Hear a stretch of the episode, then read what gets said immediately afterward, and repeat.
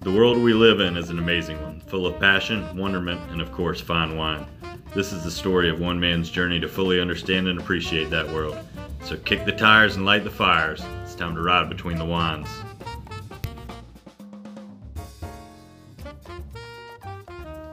It's Burgundian in style. Just a whisper of cherry. Very nice legs. This is so perfectly balanced. Such an old world style. Is this laced with tobacco? A total fruit bomb. I say, Sir Ponce!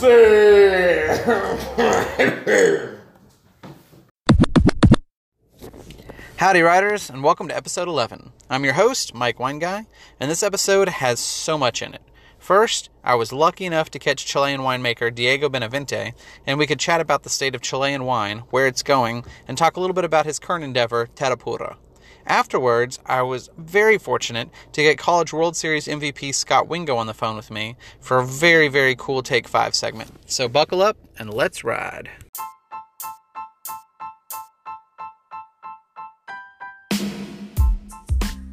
So, uh, welcome back to Ride Between the Wines. Um, I'm in the car. This is actually the first podcast I've done where we've had four people in the car. So, uh, I'll go around the room and introduce real quick. Uh, we have my boss at RNDC, Kristen Lowe. Say hi.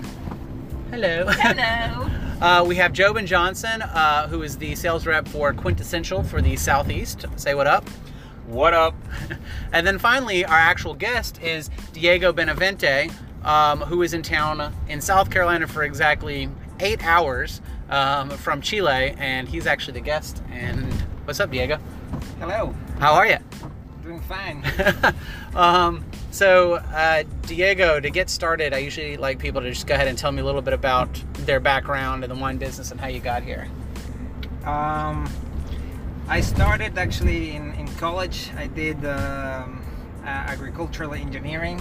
I don't know something that exists down here, and then I specialized in um, in viticultural and enology. Uh huh. And then I started working as as uh, you know these flying winemakers going to do a harvest uh, for a couple of years around the world. I did in New Zealand, uh, of course Chile, uh, Europe, Mhm. um, and- and then Napa. I came a couple of times to Napa. Um, and then uh, I got uh, uh, hired in Chile uh, for a, a winery called Matetic, who I worked for uh, three years as Mhm. winemaker and currently working as um, export director for, for the Americas. Okay. Um, after Matetic as winemaker, moved to another winery, eventually end up in Europe studying again, did, doing a master's in business in, in Bordeaux, and then I moved into sales, basically. Okay. And uh, what was the uh, what was the catalyst to move in sales? What what about that attracted you versus winemaking or Um, to be honest, it was my frustration of not uh, of seeing that uh, more expensive categories of Chilean wine were not moving. At least uh, that's what I thought Mhm. was happening. And part of that because the, the, the salesmen at that time in Chile, I'm talking 15 years, 10 years ago, were not very well versed with wine. They were just very good commercial people uh-huh. but not wine people. So I thought you need somebody that understands wine in order to sell good wine. So, right? uh, but I did not know. I was very much of a technician. Didn't know knew a lot of about sales and marketing. So that's that's why I decided to, to take my money and go and study somewhere. Uh, that you're surrounded by wine, but you you go into a commercial thing. Uh, But your goal marketing. your goal behind the business was always to come back and promulgate the idea of uh, of Chilean wine. Yes, that was always my my goal actually. Uh, well, that's fantastic. So, how would you say? Um, mm, how, how does Chilean wine stand on the, the global scene, and, and how has that changed? What direction is it going in? Wow, um, that is a very broad question and really depends on on on where you are actually. Right. Uh, we're w- one of the leading categories in China, for example, Uh-huh. right now. Uh, we're really big in China, and expensive Chilean wine um, is getting bought there. Uh, Europe is very stable in general, um, and slowly, slowly we've gotten recognized there. Um, we're we're we're still facing the backlash of of the big branded wines and, lower price tiers that we used to have. Mhm. That we current, except if you're a huge winery, which are like a couple of them in in Chile. You cannot uh, work on the lower lower price points any any longer. Uh-huh. We don't have the margins to do that, and a a lot of places, uh, local wine is covering that category. Thankfully, uh, on not to give shit to Spanish wine, but they they they have a really low price point that can cover Right. certain price points that Chilean wine is struggling to cover. So, uh, however, we what happens that we, we we're not able to to sell as cheap, but we're not very well positioned, especially in the U.S. Uh, Uh-huh. and the you know medium to upper tiers. So that's the challenge we're, we're facing now. And, and my job, I, I cover the whole continent, both North and South America, but uh, I spend most of my time in the U.S. on this on the road, trying to you know work work at one restaurant at a time, Uh-huh. one one shop at a time. Well, well, I, it's And- funny you say that because you said you you're the sales rep for the Americas, and my initial next question was going to be, how does Chilean wine sell outside of Chile but still in South America? Do Argentine? Uh, well, well, we're very well. Uh, we have we're quite respected in South America uh Uh-huh. because of the proximity, the the, the, the link uh, with Chile. Chile, uh, uh, for better and worse, it's it's not like the hot, uh, you know, Argentinian, you know, crazy lifestyle kind of thing. But we're very uh, considered one of very stable country within Uh-huh. the region. Um, and very stable since ma- many many years, uh, which uh, help you know. Um, and um, and in Brazil we have a really close relationship with with Brazilians. They come, they do a lot of tourism in Chile, and that helps a lot in, in order to propagate the, the concept of, of, of Chilean wineries and, and people actually to have an idea, a clear vision of uh, of the country, of, of the landscape, of, of, of the people, Mhm. that ultimately uh, falls into to your willingness to buy to buy oh, more sure. expensive yeah, wine. It's imagine. like yeah. why people would expend 80 bucks in a I don't know Italian wine is because they have an image of Italy, they have an image of the culture in Italy. Absolutely. And so it's all about you know the, the the picture you have in your head of that place finally. And so luckily we're getting more and more tourism from from from the US. Um, Chile has become a, a tourist spot. We were not for many many years a tourist destination Uh-huh. and in the last 10 years um, it kind of like for one reason or the other i don't know because like the, the tourism has increased dramatically Mhm. uh, especially for for you know if you're in the outdoors kind of Yeah. uh, Well, I was going to say, is your are your beaches quite cold? very cool Yeah. Okay. So yeah, I can't imagine a lot of the tourism is is beach related. Uh, it's not beach related. It's we don't have tropical weather at all. It's Right. just um, landscapes and, um, and different kind of like interesting sceneries, uh, wild Uh-huh. life sort of. Yeah. Uh, Santiago is a fun city. Good, uh, good, good restaurants in there as well. So people go to Chile, spend two, three days in Santiago, get the buzz of the city, and then go into explore uh, whether the, the vine country or go to more the extremes where can you know you do the hiking, um, you know, cold places in the south, uh, wide, uh, crazy deserts in the north, Uh-huh. uh, salt flats and whatnot.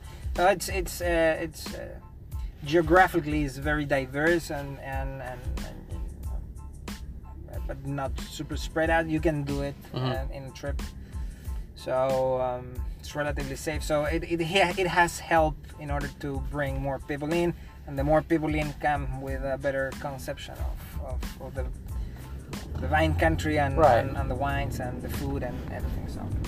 Um, I, I want to ask you a question that at breakfast you were addressing, but I think it's very interesting. Um, so if you don't mind repeating yourself, but um, I guess we didn't talk about Terrapura yet.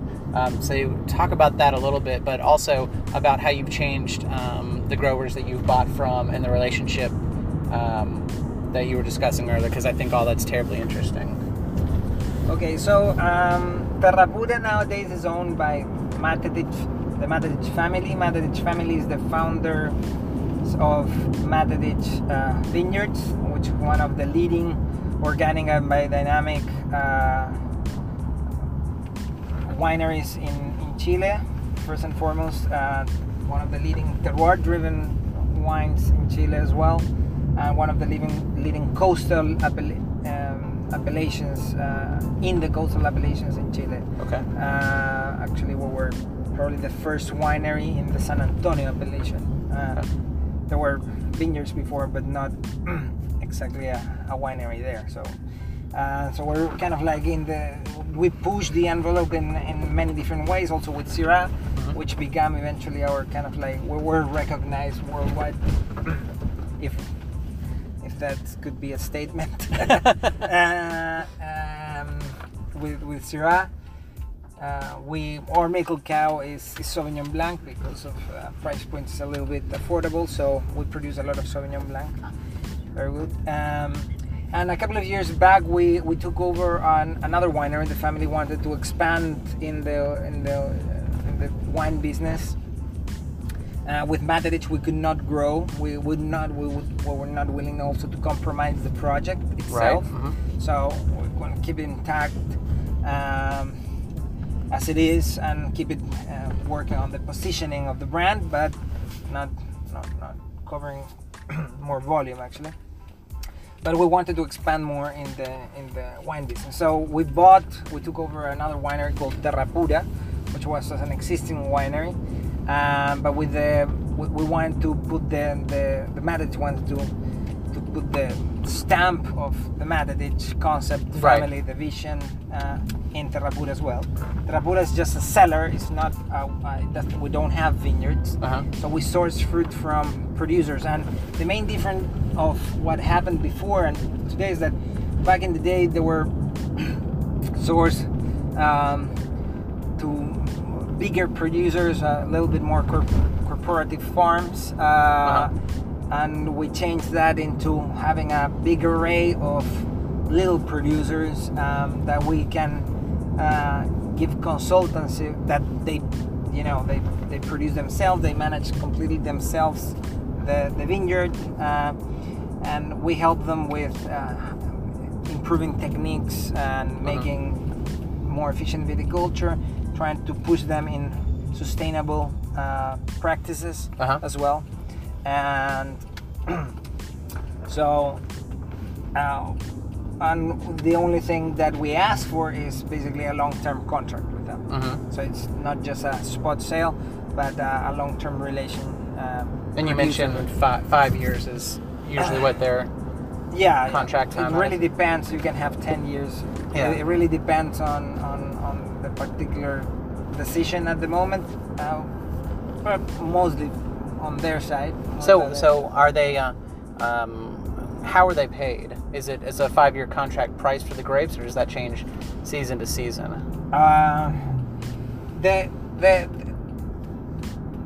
it, I'm not very well versed with with that. There's a there's a there's a price and there's there's a premium um, because of certain parameters. Okay. um, of quality and whatnot. Uh, uh, but yeah, but we we pay um, not upfront, but we like we pay on um, on time, I guess. Yeah. A, a lot of a lot of big wineries play with with the payments. Uh-huh. They're short in cash, and for us, and this is it can sound like bullshit, but it's true. uh, we we our first and foremost the people we pay are our providers of fruit. Right. Uh, so we want to That's have great. we want to have a good relationship with them and for them of course getting paid when it's due is really really really important um, so um, Yeah, that's so great. we, Yeah, no, we- that's we, what I was we, asking, we work yeah. on that and uh, if we need to push the payments of somebody it's going to be the bottle provider probably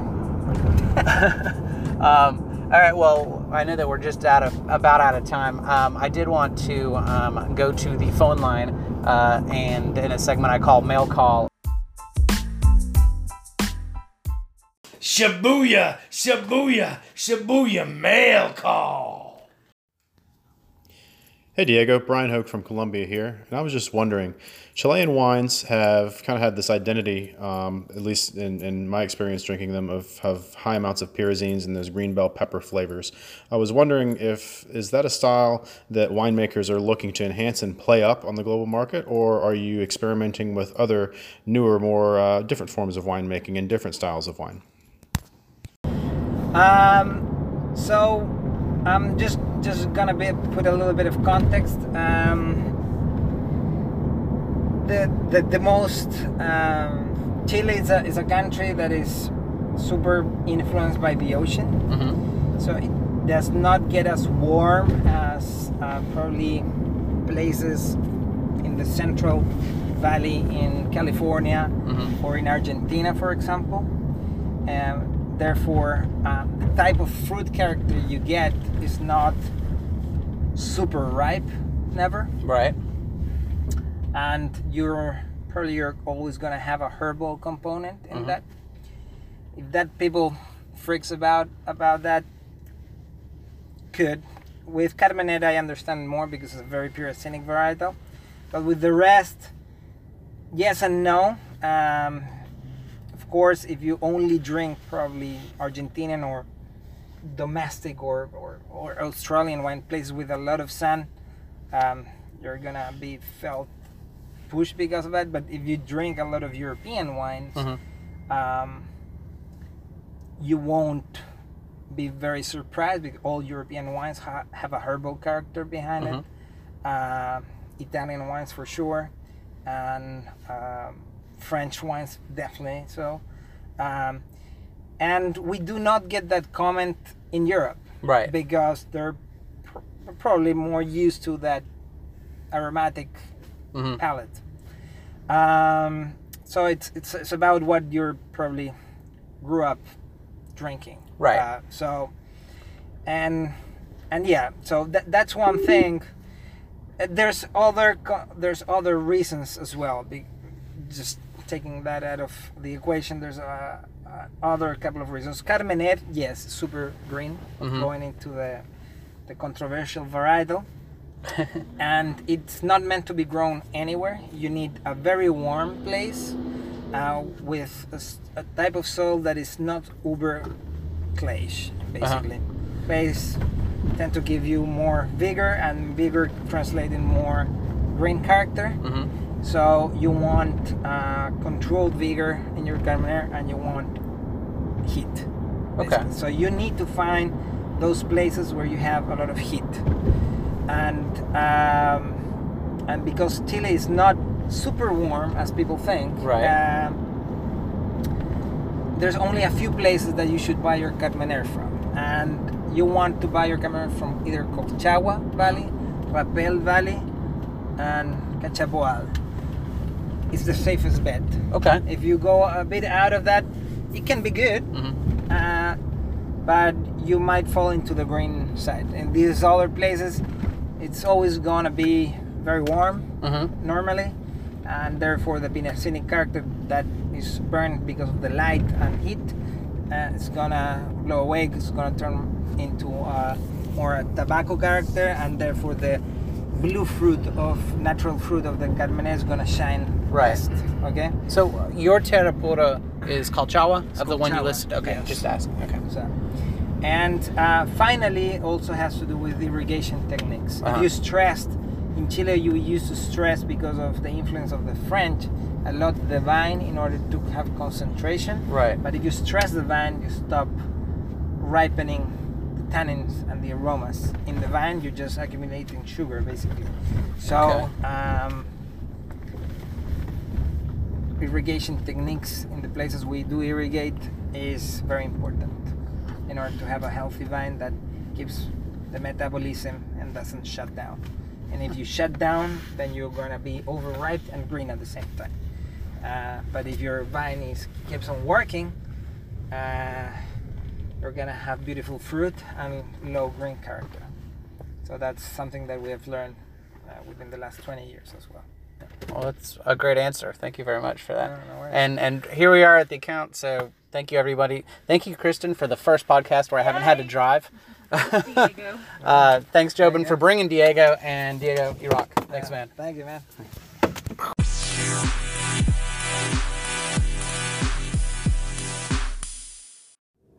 It was so exciting to get to chat with Diego for just a few minutes. Now, it's time for something also very exciting. I'm going to call Scott Wingo.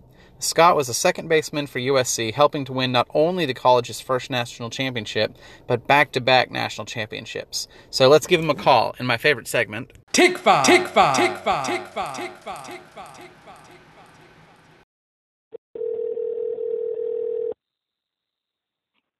Hey, Mike. Scott, how you doing? Good. How are you? I'm doing awesome, man. Thanks for taking a couple minutes to be on my podcast.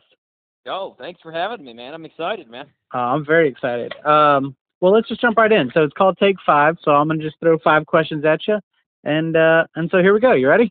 Let's do it. Awesome. All right. So question number one, multiple choice.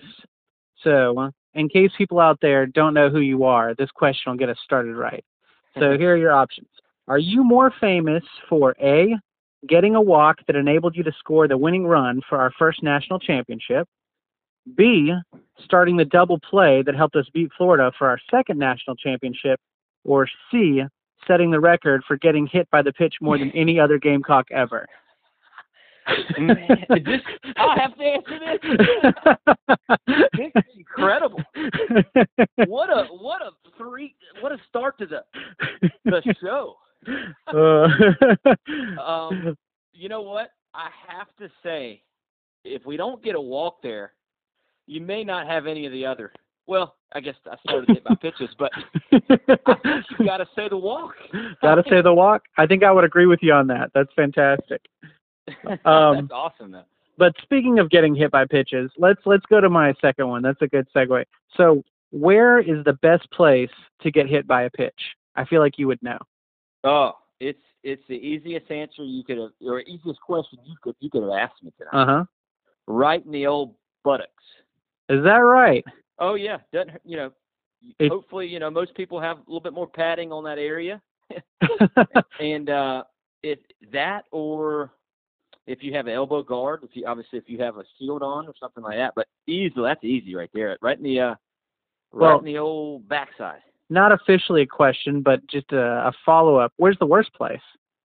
Oh, worst place is either um I've been hit on the the spine hurts, but I thought the uh, the let's see the rib cage was pretty bad. Oof. Um, Gosh. what was really bad, uh, in the, right in the back of your back on your shoulder blade, Uh huh.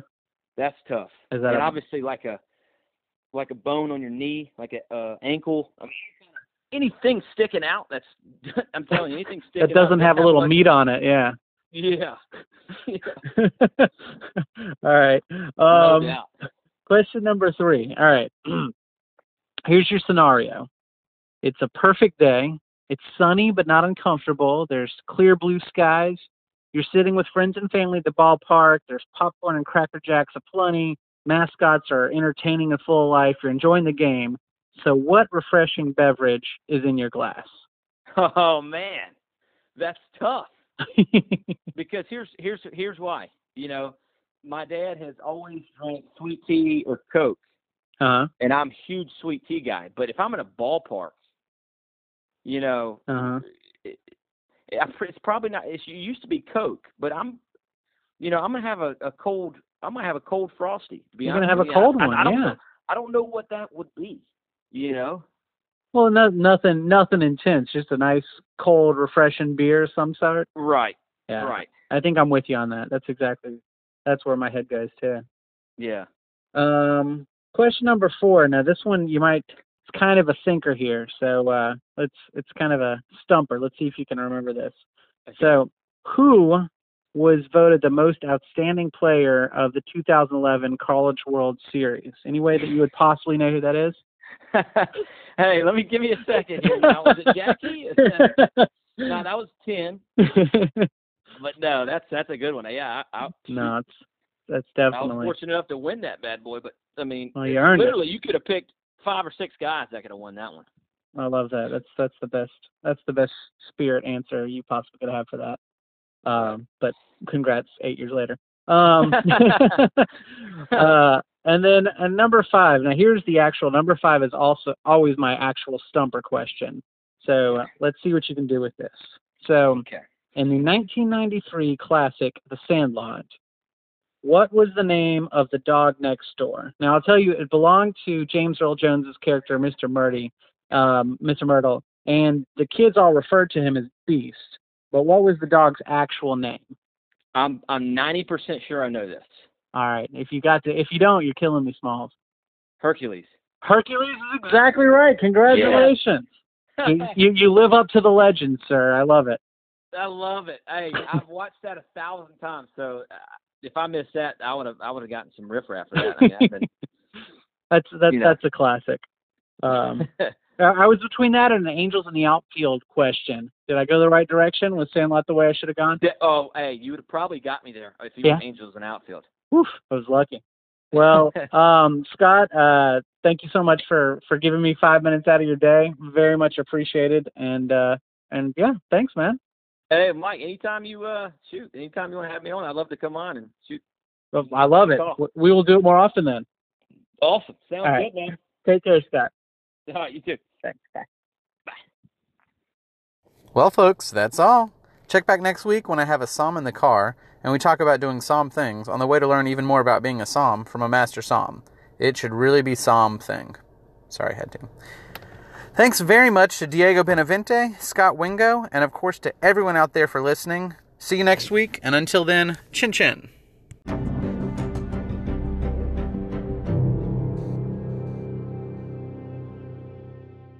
Choo!